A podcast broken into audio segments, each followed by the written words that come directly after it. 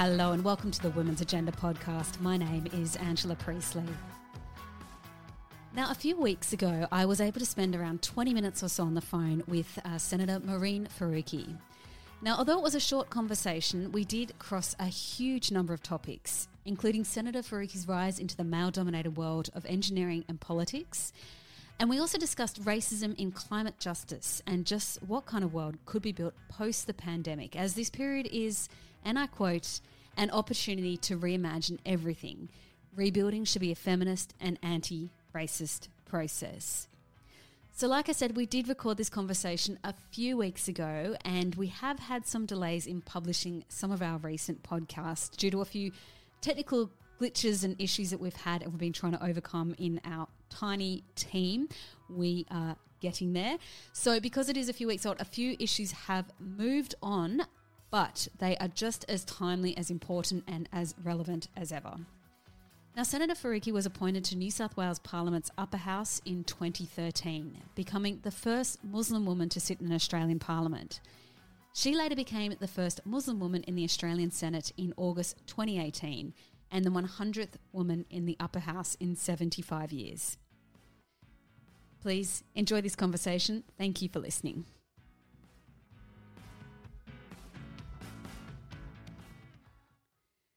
Senator Faruqi, thank you for joining me. Real pleasure to be with you. When we got in contact a few weeks back because we wanted to discuss uh, women and work and post-COVID and a lot of the issues going on around that at the moment, particularly childcare, superannuation and other things. And also to ask about your your career and, and, and how you've made this in, incredible career happen and the tr- transitions that you've made along the way as well. I don't think we can have that conversation without addressing, well, racism and racial inequality in Australia and internationally and the protests that we're seeing all over the world right now. So I note that on your Twitter you have the slogan that there can be no social or environmental justice without racial justice. So I would like to just start there. Given the conversation in Australia and internationally, do you do you think that message is getting through? I mean, what I saw over the weekend in Australia, I have to say, was inspiring.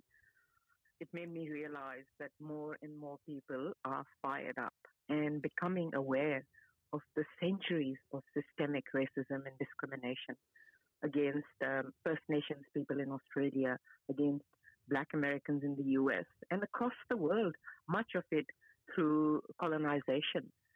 Um, so that does give me hope that this mm. could be a turning point, and we have to make it a turning point because enough is enough.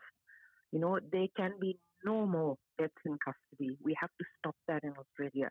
We know that more than four hundred um, Indigenous Australians have died in custody, and that is thirty years after the Royal Commission made recommendations to make changes, and those changes haven't need, been made. Um, it is completely unjust, unfair, and it has to be dealt with now. And I don't think people are willing to stand by or back off until, you know, we eliminate racism from mm-hmm. our systems, from our institutions, from our society. And can I ask that link about environmental justice? Because it is often a missed link with this as well. And it's, I mean, incredible to see that in the environmental movement that you don't always see a diverse range of voices included. Yet you've, you've really made your career in there. As an engineer, you went into sustainability as well. We see in environmental movements, we have seen, again, for decades, that they are not diverse at all. I mean, in Australia, First Nations people look after the, looked after the environment for thousands of years. And we can see pretty clearly since colonization, species have started to go extinct. You know, we are literally destroying our environment because we see it as a resource to be used and abused, or the colonizers saw it as a resource to be used and abused. Uh, we must acknowledge that we are part of nature, not apart from it. And to be able to do that and to be able to really look at the root causes of why environmental destruction is happening, this has to be a movement which is diverse in breadth and in depth. So we must make sure that in Australia, Indigenous people are central, central to this movement of climate justice. Mm. Uh, but across the world, we need to make sure that that happens. You know, there have been people of color, Indigenous people, who have been protecting the environment for centuries. Mm. And now we don't see them. We don't see their faces. We don't hear their voices. So it is incumbent upon the climate justice movement, if it is about justice, to ensure that people who are the most vilified, um, the most discriminated against, the most marginalized, have to be at the center of that movement. And that means that white folk have to actually step aside and mm. make space. Absolutely. With the, the, the with the bushfires as well, um, this, this this came up particularly when we, we looked at the need for um, to go back and reflect on Indigenous land management and, and what has been going on for for, for for for so long in the past that has often been ignored. Did, uh, did you sense a shift around that since the Australian bushfires on the need to reflect back on First Nations people and what they know about the land?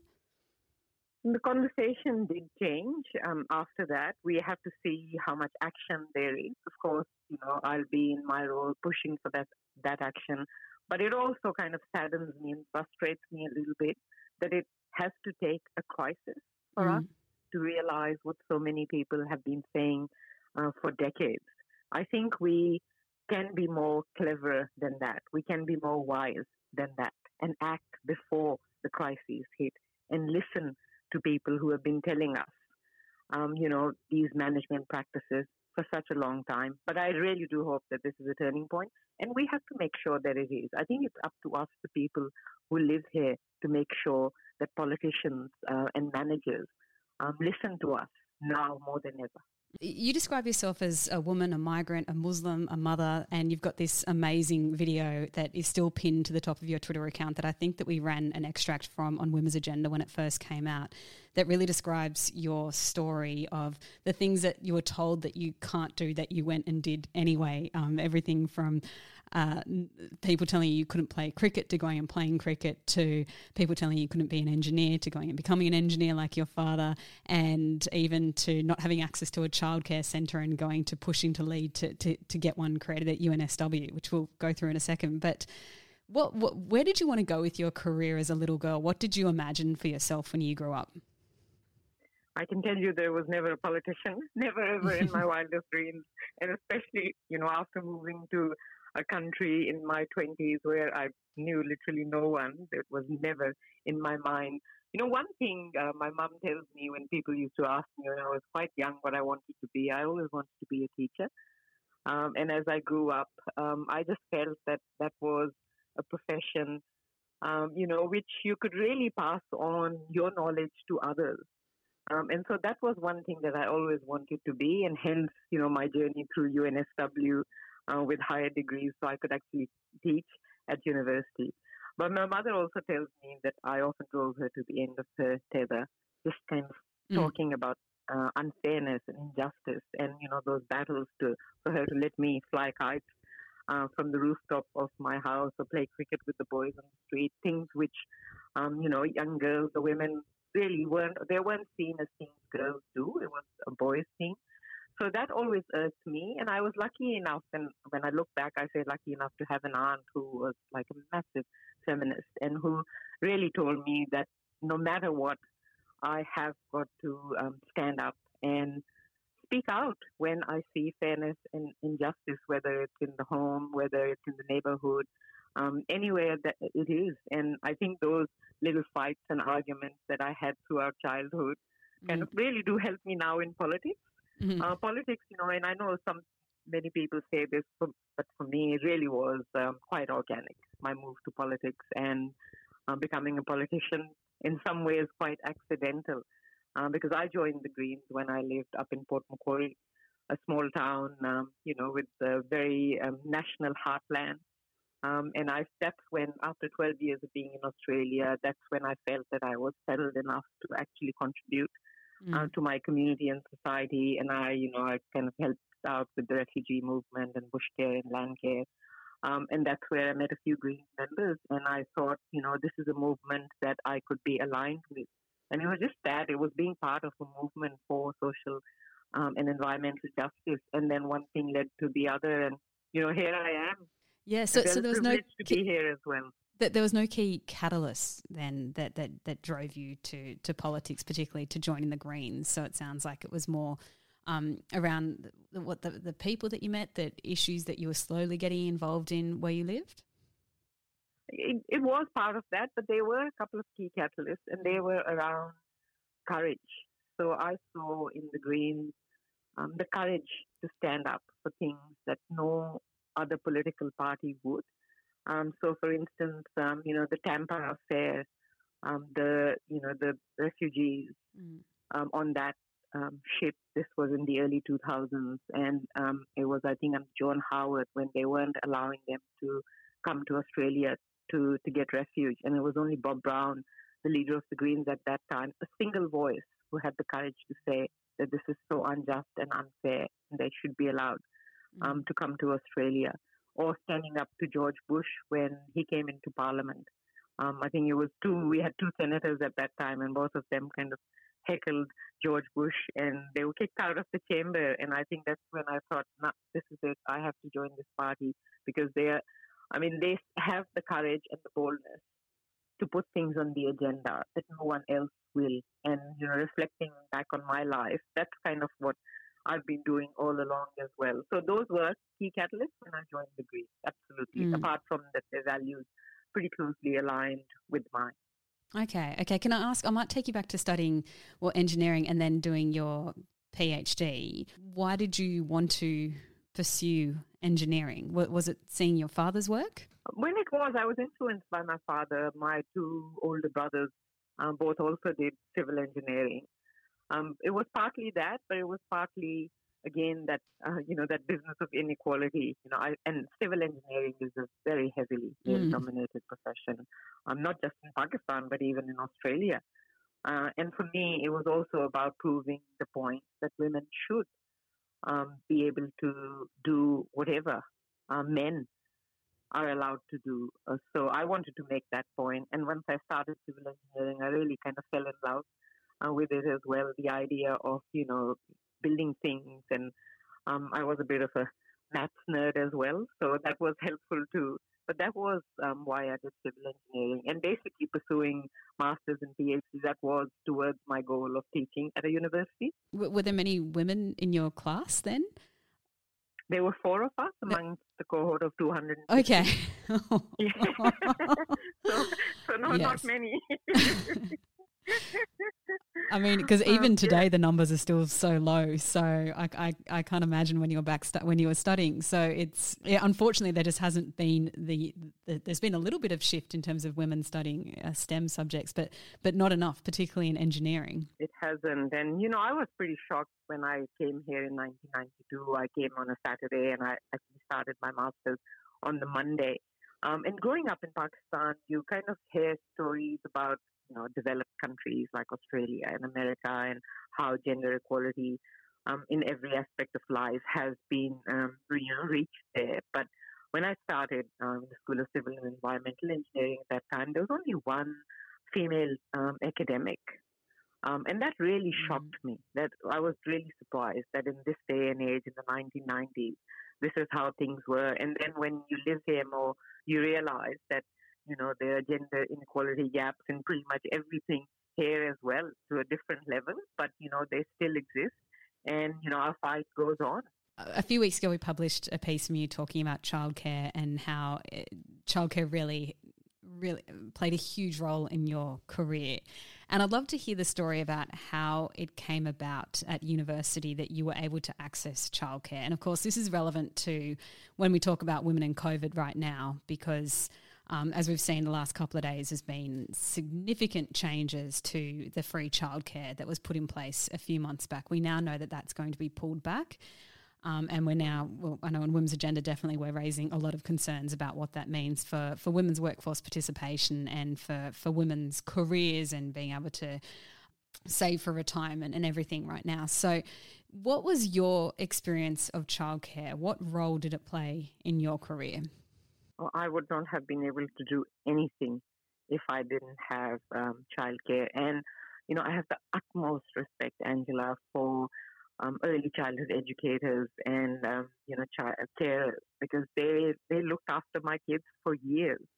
I mean, when I started um, and my studies here, my son was one year old, and I pretty quickly realized that I would not be able to continue my studies without having some form of childcare, uh, because apart from attending attending classes, which were generally at night, um, it was, you know, studying, doing research, doing your assignments, and um, going to uni during the day as well. And so I started looking for childcare, and again, very quickly understood that I couldn't afford. You know, I had come here, we, we didn't have jobs. My husband was driving the cab to make ends meet. So we had no way um, we could afford childcare. But luckily at that time, there was a bit of a movement among students happening at U N S W, which I became part of. And, you know, we were lucky enough and forceful enough to lobby um, the university to start the first childcare, cooperative childcare center at U N S W. And it was minimal budget. Uh, we had, um, you know, a, it was different rules. Then we had one, um, you know, qualified childcare worker. And at the start of it, it was the parents who were actually uh, working there, just volunteering uh, to look after our children. But that was a lifeline for me, um, and just made, not just um, had a really good place where my son was being cared for and educated, but made really good connections with people there as well. And that's mm. where how my network of friends actually started. Um, and I think it's such a huge mistake uh, for this government to end free childcare. Thousands of families have been so hit by covid nineteen crisis, and they will be forced to make some very, very difficult um, choices right now. And childcare for me is a universal service. It it should be free. Mm. Um, and I say, while I was a student, I had, you know, we got that um, lucky and had the had a place which we could afford.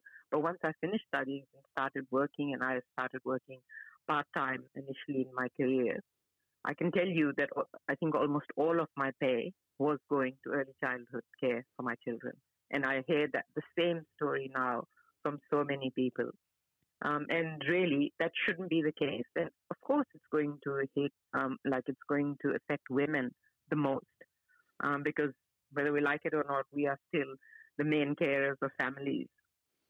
And, you know, women might have to reduce their work hours, or it might be really difficult to find work. And I am really concerned that access to childcare will again be out of reach of so many families. Yeah. But I think also, having said that, you know, I have the utmost respect for um, childcare workers and early childhood educators. I think there's a real issue of how Um, of their wages and conditions. And that's something that should be part and parcel of how we reimagine childcare. You know, it has to be universal, it has to be free.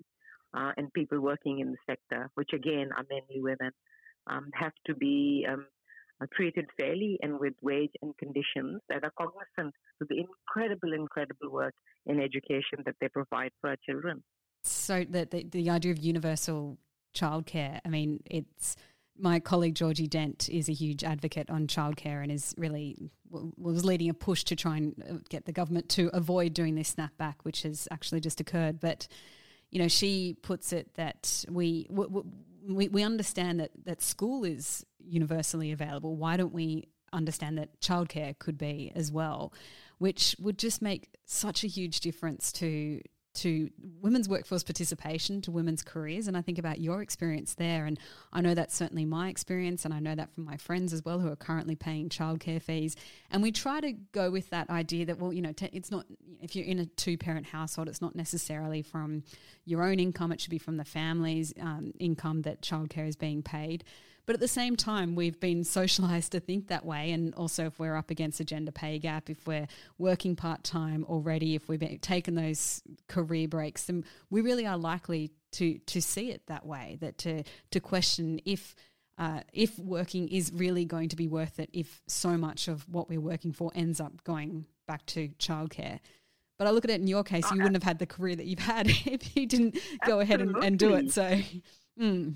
Absolutely. And like you said, there's so many of us in, in that situation. And I know that Georgie Dent has been doing incredible, um, you know, work on this, and all power to her.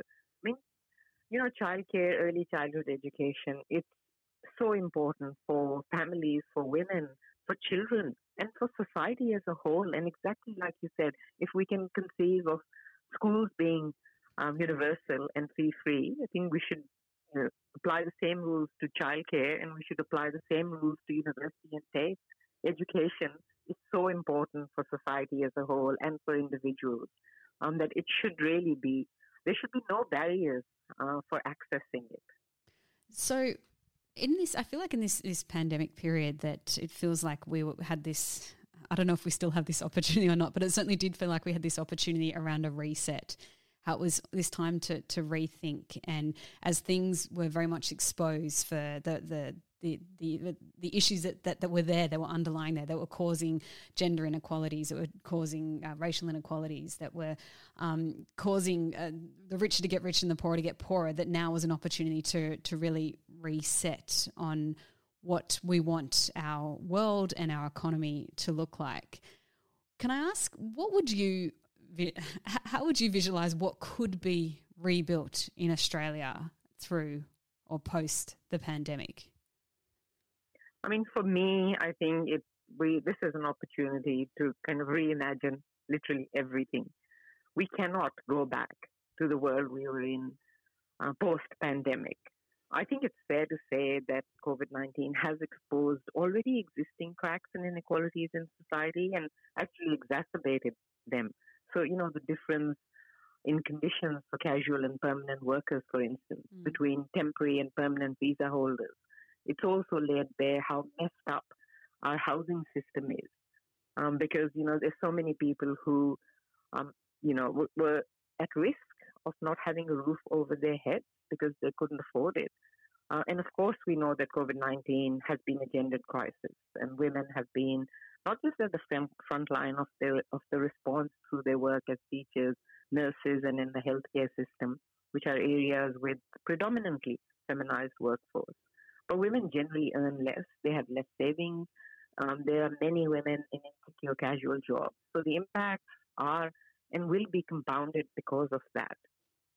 And of course, we know that women are often tasked with providing the increased care and support that's needed in families at this time as well. I've made so many uh, friends at the moment and have discussions with them who have school-going children, how hard life has been with children at home and having to work from home as well. Mm. Um, so it is really difficult, and lockup and isolation, of course, at home has placed women more at risk of domestic violence. Mm. And Angela, I raised this uh, at the very start of the pandemic. We have one, we had one sitting day in Parliament, and I used that time to actually talk about, because I kind of could see um, what was coming. I talked about the gendered nature of this crisis, and I can tell you I was vilified and attacked by the right-wing media, who accused me of playing identity politics for framing COVID as a gendered crisis. Mm. Um, but I think as it has gone on, more and more people have realized that that is what is happening. So when we rebuild and, um, you know, we're going through this recovery phase, we have to make sure that women and women's rights organizations are front and center of this planning and decision-making that happens. Mm. I mean, this So many more people have become aware of these inequalities. And I think um, that's something to take forward. But with more people becoming aware of these inequalities, I think more people want a change. More people want a reimagining of, you know, our housing system, which is so mm. looked at as a market rather than a human right, for instance, or our universities, which are in real crisis at the moment. But I think especially coming back to Uh, women as well. When we, um, you know, talk about women, uh, I do want to acknowledge that there is a huge diversity of mm. women in society, and we must really look at the specific needs of all the various groups um, that make up this big group of women. You know, for example, Indigenous women, migrant women, women of color, women with disability, or trans women, because needs are different, and this is an opportunity to really look at them.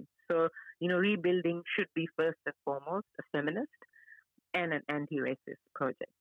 How do we, I mean, I think one example I look through this is, is superannuation, say, when, so early access superannuation, and it seems like the the Morrison government didn't actually um, look at any gender analysis on this or think about how different groups might be affected by this early access mm-hmm. scheme. And we've seen that in the figures, so more men are accessing their superannuation than women, um, which could come down to the fact that men tend to have more superannuation already, or also that women know that message about um, the, the, the, the huge retirement uh, gender gap that's out there. But as you mentioned, you talk about, yeah, consulting different groups. Is that what's needed here to to try and get a better understanding of exactly how different groups will be affected, to go to different organisations and to bring them in and invite them into the t- to the table rather to to share their views on on what rebuilding should look like? I mean, you're absolutely right, um, Angela, that, you know, comfortable retirement is a pipe dream for many women, and it's not guaranteed at all. I think in general, women have half the super uh, of what men have, and there are obviously many reasons for that, and especially older women. Uh, women over fifty, I think, um, mm. are, will really be in financial stress. Uh, we know that, you know, because they took time off to look after children. Um, they were paid less. You know, they um, compulsory super didn't kick in for many of them till later um, in life. And of course, we have to consult with not just with groups, but with individuals as well. So uh, in the Greens, we're going through a process at the moment uh, for developing a Green New Deal Uh, for Australia. I mean, this is a concept that has been around for some time now, and it is really about massive government investment in, in a plan prepared by the people. So massive government investment to make sure that, you know, services like like housing and education and health are universal services, that they are for the public, not for private profit. Um, and in doing that, we're consulting people across um, Australia, like individuals and others, to make sure um, that, you know, that movement is um, anti-racist, it is feminist, and it has Indigenous people at the centre of this.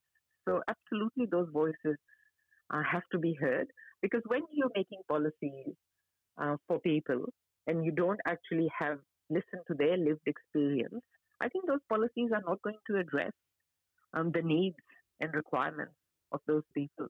So this is really a time where we need to make sure that there is genuine engagement and listening, learning, and then acting on what people are saying.